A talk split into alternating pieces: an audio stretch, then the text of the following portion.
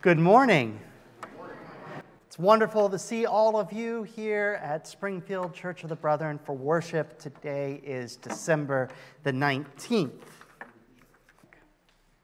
This is from 1 Corinthians 13 4 through 13, as Eugene Peterson put it in the message. Love never gives up. Love cares more for others than for self. Love doesn't want what it doesn't have. Love doesn't strut, doesn't have a swelled head, doesn't force itself on others, isn't always me first. It doesn't fly off the handle. It doesn't keep score of sins of others. It doesn't revel when others grovel. It takes pleasure in the flowering of truth puts up with everything. Trust God always. Always looks for the best, but never looks back. It Keeps going on to the end. Love never dies. Inspired speech will someday be over. Praying in tongues will end. Understanding will reach its limits. We know only a portion of the truth when we say about God is always incomplete. But when the complete arrives, our incompleteness will be canceled. When I was an infant at my mother's breast, I gurgled and cooed like any infant. When I grew up, I left those infant ways for good. We don't yet see clearly. We're squinting in a fog, peering through mist, but it won't be long before the weather clears and the sun shines bright. We'll see it all then. See it all as clearly as God sees us, knowing Him directly, just as He knows us. But for right now, right now, until that completeness, we have three things to lead us towards that consummation.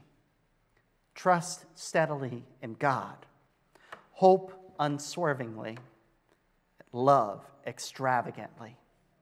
And the best of these three is love. Amen. I've been struggling all morning with how to do this sermon because I wrote one and then I became convinced I needed to write another this morning. So I'm going to tell my first, and I'm going to transition into my second. Because they both seemed important. And frankly, I, uh, first time I gotten to really talk about one of my favorite books in a sermon, and I really wanted to talk about it. So, this is the opening paragraph of that book. I, it, of course, I mess up as soon as I try. Here we go again. I seem to be standing in a bus queue by the side of a long, mean street.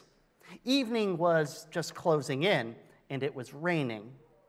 I had been wandering for hours in similar mean streets, always in the rain, always in evening twilight that time had seemed to pause on that dismal moment when only a few shops had lit up, and it was not yet dark enough for the windows to look cheery. And just as the evening ever never advanced to night, so my walking never brought me to better parts of the town. However far I went, I found only dingy looking houses small tobacconist, hoardings from which posters hung in rags, windowless warehouses, goods stations without trains, and bookshops of the sort that sell the works of Aristotle. I never met anyone, but for this little crowd at the bus stop. The whole town seemed to be empty. I think that is why I attached myself to the queue. This is the opening lines to the short novel by C.S. Lewis, The Great Divorce, which is frankly one of my favorite short novels ever. I cannot highly recommend it enough. You can read it for free online if you want. You can get it from your bookstore, you can get it from the library. It's worth it. The story goes on to follow this unnamed author, the narrator, as he stands in line and you start to meet some of the other people who are standing there. They all seem to be dressed as he is, kind of in gray clothing in a gray world. And they're all grouches, like just grouchy. And immediately, the person in front of him, who he calls the short man, looks up at him and gives him a sneer and makes a comment basically saying, Why am I stuck around this riffraff? And the man in front of him, who is called the big man, I know it's very original in that. The big man turns around, takes offense at the small man, and throws him out of the line. Everyone's on edge. But at last the bus comes and they all start entering. The person driving the bus, though, is completely different than them. Whereas everyone here is kind of gray and grouchy, this man seems to have light coming from within. He is happy, he's cheerful, he waves and welcomes them, and everyone grumbles because of that. Sounds like a real joy to be on that bus. Then the bus takes off. Literally takes off. It starts to fly. It's a dream, as we eventually find out. So buses can fly. As it's flying, he ends up sitting with different passengers, one after the other, hearing their stories, and that's when he comes to realize that they're all dead. This is an afterlife. Apparently, he was the only one who didn't know it. Everyone else was perfectly aware that they were dead. And he finds out some of their stories. And as he's finding this out, the bus continues to rise higher and higher, and it gets lighter and lighter.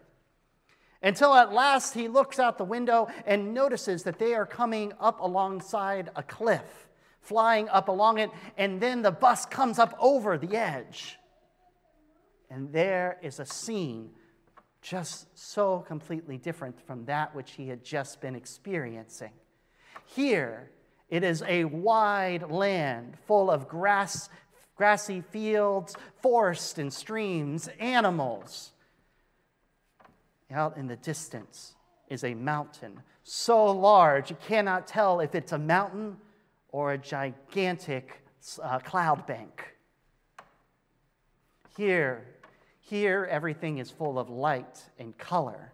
Here, instead of being that dismal moment of dusk that he had experienced down below, here it was that golden moment just before a perfect dawn, um, summer dawn, just as the pink light is coming behind the hill, but the sun hasn't quite peeked over yet. The bus lands, and the driver says to them, You are free to stay here as long as you like. Come back when you're done, or stay which they all grumble about because they grumble a lot. They get off the bus, and he looks around at his fellow passengers and realizes there's something different he hadn't realized. They're all ghosts. They are shades. They are like oily smoke. He can kind of see faces and expressions, but here in this brighter light, it's kind of hard to see faces still. He looks around and he, he looks at his feet and sees a leaf. He tries to pick it up, but the leaf is so heavy, he can barely shift it, let alone lift it. He tries to walk on the grass, and he is so light that he stands on top of the grass. He can't bend it under his weight. Can you imagine walking on solid grass? I mean, there's a reason they call them blades of grass, every one of them poking into the bottom of his feet. It was painful. He, he actually describes it as being uh, like Hans Christian Andersen's Little Mermaid, not the Disney version, but the original version, where the mermaid is a beautiful dancer, but every moment she walks is terrible. That's when they look out and they see coming towards them another group of people. But these people are the opposite. They are solids. Not only are they solids, but they are beatific. They shine with the light from within, not like the, the driver who actually shined with light, but actually the way that someone who is in very good health, someone who is full of light or full of life, shines from within. They have come to find the ghost and to invite the ghost to come with them. In short, these are the foothills of heaven. The shades, that town below, you could call it hell if you wanted. Or if you preferred, you could call it purgatory. It was up to you. It was hell if you chose to go back or you chose to stay. It was purgatory if you chose to leave. All you had to do was walk with the solid people. Slowly, your feet would toughen up. Slowly, you too would become more solid until at last you reached the base of the mountain of God and you drank from the everlasting fountain. And then you too would gain salvation. You too would be allowed to stay and to live in this perfection of God. Now, I've got to ask how many of you would go if you were in that position?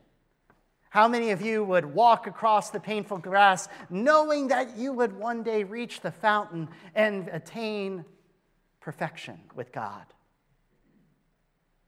I think, honestly, every one of you would, right?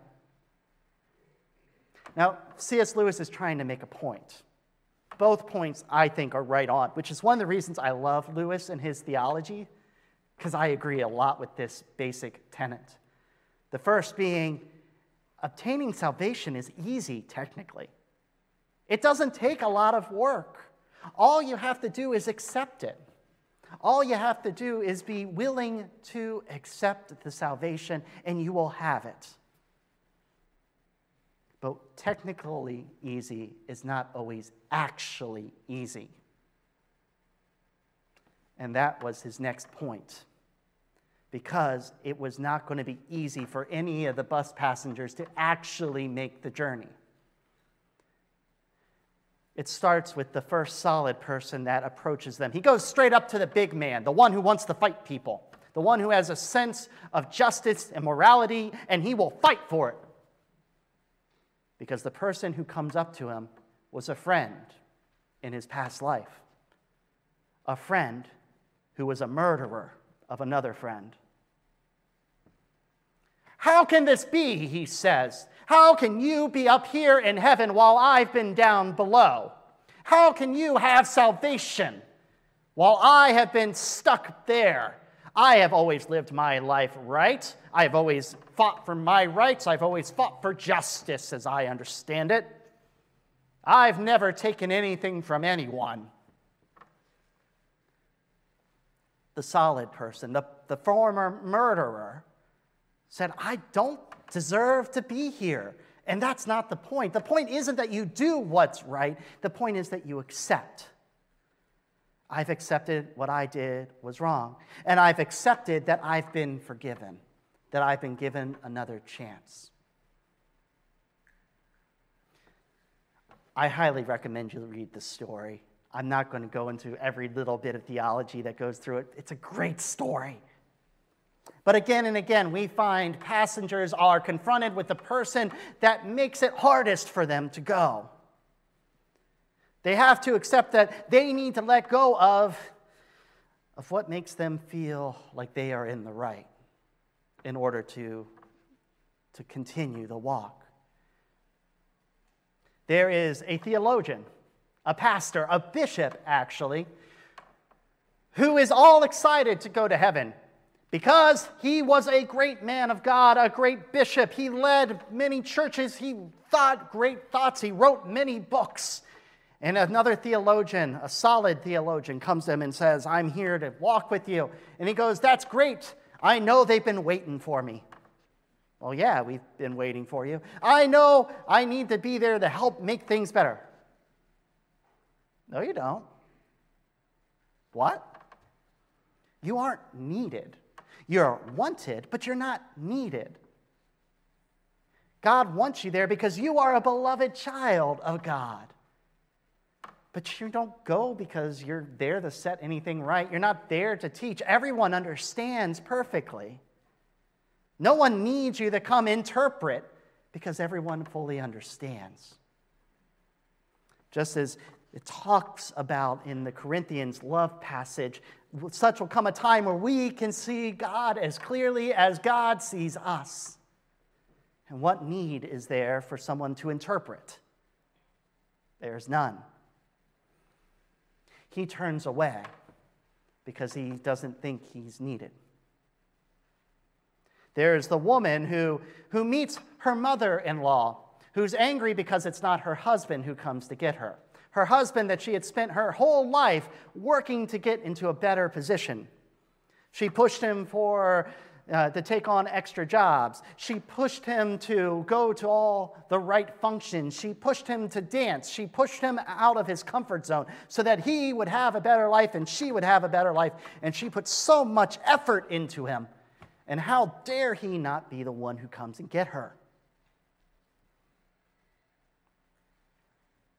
She's so upset that she can't go to her husband and make him into a better person still.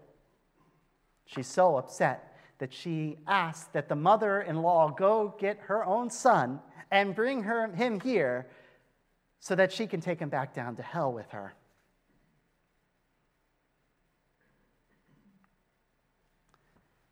For all of these people, and we encounter, I think it's something like 10 or 12 different people who each reject the call of heaven. Only one person accepts. One person who deals with, they, they, it's the closest thing you see to a demon in the story, but a spirit of lust that forever haunts him. When he is finally willing to let that die, it becomes a glory that actually helps him transform and become a child of God better. It's only by letting those things that hold us back from God that we transform. I think of that in the stories of Joseph and the story of, of actually the three kings, the three magi. If you might remember last year, I mentioned there weren't actually three. We don't know how many there were. They're just called the magi. You know, these are important men. These are high priests in the Zoroastrian religion. These are the kind of men that when a king had a problem, he'd call them up and say, Hey, I need advice. And when they see a star in the sky, they go to the logical place of where a king of the Jews would be born Jerusalem, a palace, Herod's palace. Herod, of course, is confused, annoyed, and angry. And the Magi then go on to Bethlehem you got to think about the shift here. They had gone to a palace to look for the king, to look for the new king of the Jews. And they find him instead living, well, it might have been a couple years after he'd been born. So he might still be in the stable, he might just be in a small little house. We don't really know. But they find him in a very simple place. And they just accept it. They go in and worship this child of peasants and offer him gifts, completely letting go of any pride that would have held them back from kneeling before a child on the dirt. And this is where I go into the second sermon, which really ties into the first. Because when I was writing this, I, I was thinking about, and I'm going to start walking, just a heads up for the camera. As I was thinking about this all week, I was really thinking about pride. Because, at least in my, my worldview, pride is what keeps us away from God and Jesus the most. Just like it is in the story, it's not really the people's sins that keep them back, it's their unwillingness to let go of them because they think they're right because they are prideful in that. And I think that's a lot of the problems in this world that we have so much pride in who we are or what we do that we're unwilling to let go of that and let God take over. But I found I found something else was holding me back this week. It started on Thursday. Now, some of you know Gracie has started going to preschool. She goes two days a week, Wednesday and Thursday. It only four days a week anyway. Well, on Wednesday, we got a text from her school. There had been a little girl who was in on Monday who had COVID. So classes were canceled for Wednesday while they cleaned.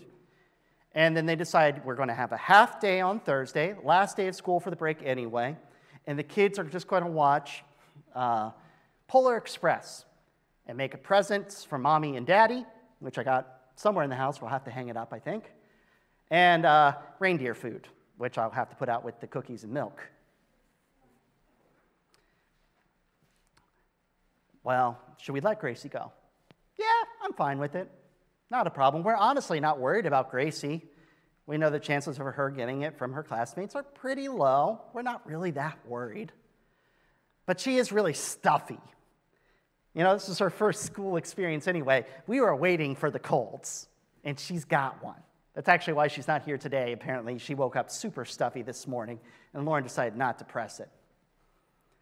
Also, because I'm going to tell this story. You'll see why.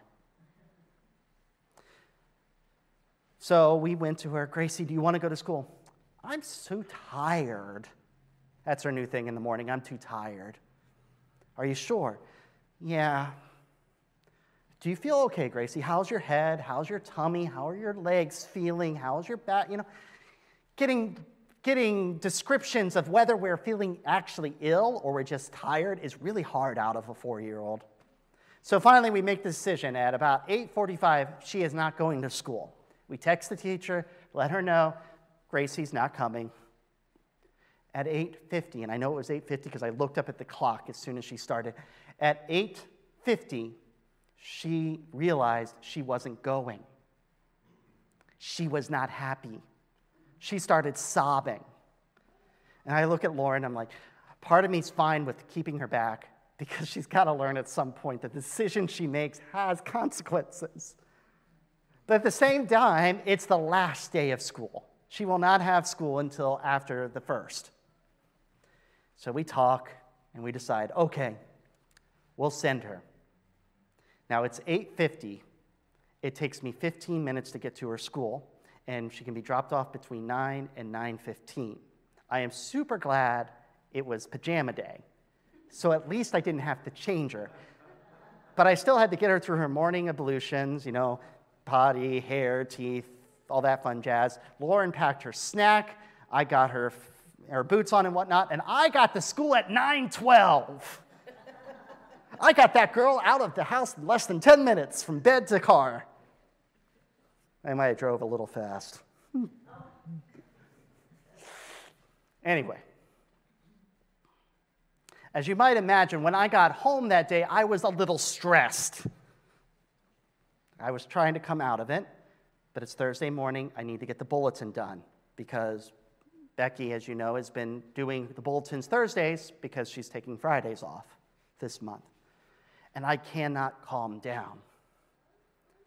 And my nerves are a tad frayed. And so I'm sitting there going, okay, let's do our usual, our usual setting in trick. Let's think about it from the character's point of view. Well, we're talking about coming into Bethlehem. We're talking about finding the location. So we, we started at the beginning when Mary and Joseph left Nazareth, and we talked about leaving the familiar, leaving our present comfort. Then we talked about, about the things that hold us back that we, we have in our past, our regrets, our shame. We talked about that when, when they traveled through the area of Shechem in the mountains of blessings and curses. Then we talked about what people expected of the future. That was last week, you know, whether, you know, political groups or religious groups and what they thought the Messiah was going to be like. So we have a future. So we went from present to past to future. And so this week was going to be what's within. What are those things that hold us back within our hearts? And I had thought pride. And then I thought about Joseph. Joseph's an easy character to reflect on for me. There's hardly anything about him. You don't know almost anything about Joseph. You know that he was an artisan. We, we usually say woodworker or wood carver, but the, the word in there is artisan. He could have been a stonemason. We don't know. Someone who worked with his hands. We know he was probably older than Mary because that's how it worked back then. But we don't know how much older. He could have been, you know, just 20 or 18. He could have been in his 30s. He could have already had a wife and other kids. We don't know any of that. We get one more appearance of him at 12, and then he disappears. So it's easy to reflect yourself on him as a dad. Because I know what it's like to be a dad waiting for a baby. And you, you, a dad's job is to take care of all the things a mom shouldn't have to. You make sure the car has enough gas in it all the time because you don't want to get stuck on the side of the road if you're running to the hospital. You make sure the bags are ready to go, that you can grab them. You make sure that if you have other kids, that they'll be taken care of. You are the one who goes up and checks you all in. You're the one who fills out the paperwork as much as you can. You take care of all that. That's your job as a dad, is to make your, the life of your wife, of the mother, as easy as possible in that process because she's got enough going on. I can't help but think that Joseph probably felt like a bit of a failure.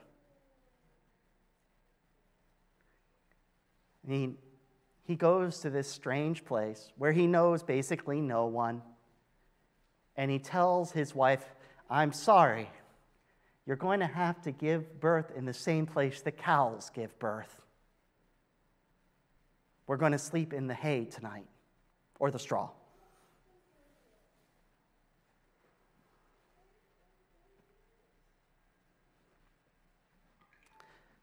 I got to wonder when he first looked at that baby if he felt a bit like a failure because he didn't perform his one job to make sure that Mary was in a clean, safe place to have this baby. I mean, he certainly did better. He could have done far worse. He did a great job, but that doesn't mean necessarily when you do a great job that you feel like you did one.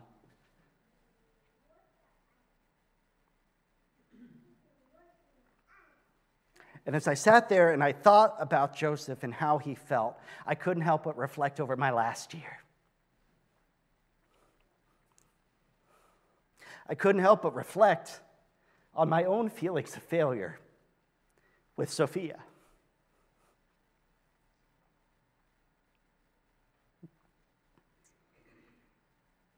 And remembering that you can do everything right and still fail. And I found, as I was thinking about Christmas, that it's really hard for me to take a peek into the manger. I found it's really hard to look at that baby.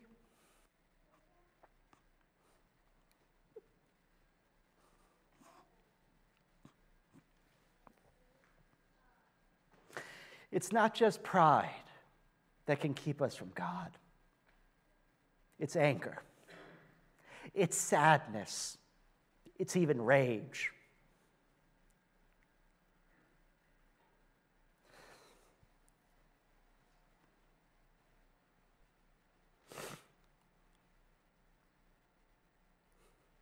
But God transforms things. You know, Joseph may have failed in getting Jesus a proper bed, for getting Mary a proper place. But God took that failure and He made that place, that dirty, awful, full of animal crap place, and He made it something holy. Something that we bring into our houses every year and set up as de- decoration. something so mundane, so dirty, being sanctified.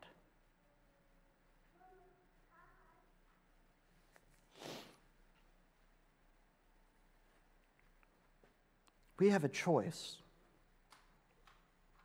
We have a choice whether to carry our pride, our anger, our sadness, and hold it in front of us like a shield, trying to protect our ego, trying to protect our heart.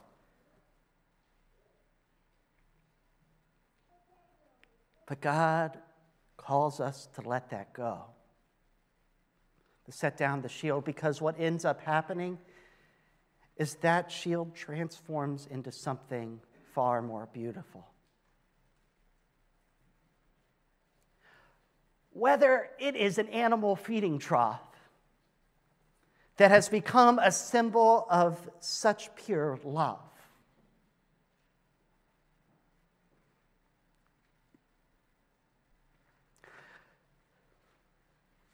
Or it's a baby blanket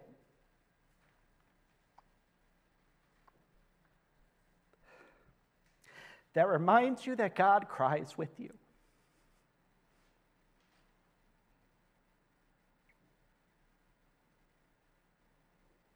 God transforms. Love transforms.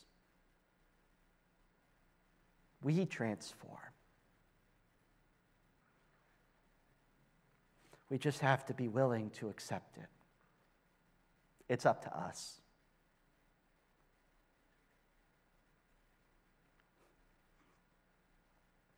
I'm going to cry when I look at the manger this year. That's just going to happen. I'm going to probably cry every Christmas for a few years.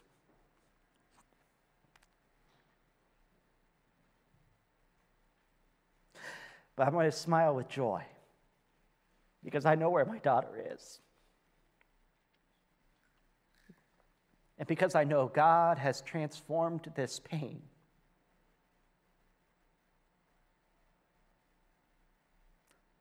I'm not sure what exactly it is yet. It's still a little too close.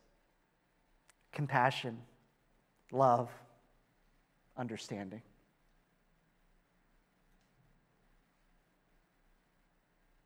I just have to be willing to open myself to where God is calling me. So as you come to the manger, let go. Let the baby take you where you're to go. Be transformed.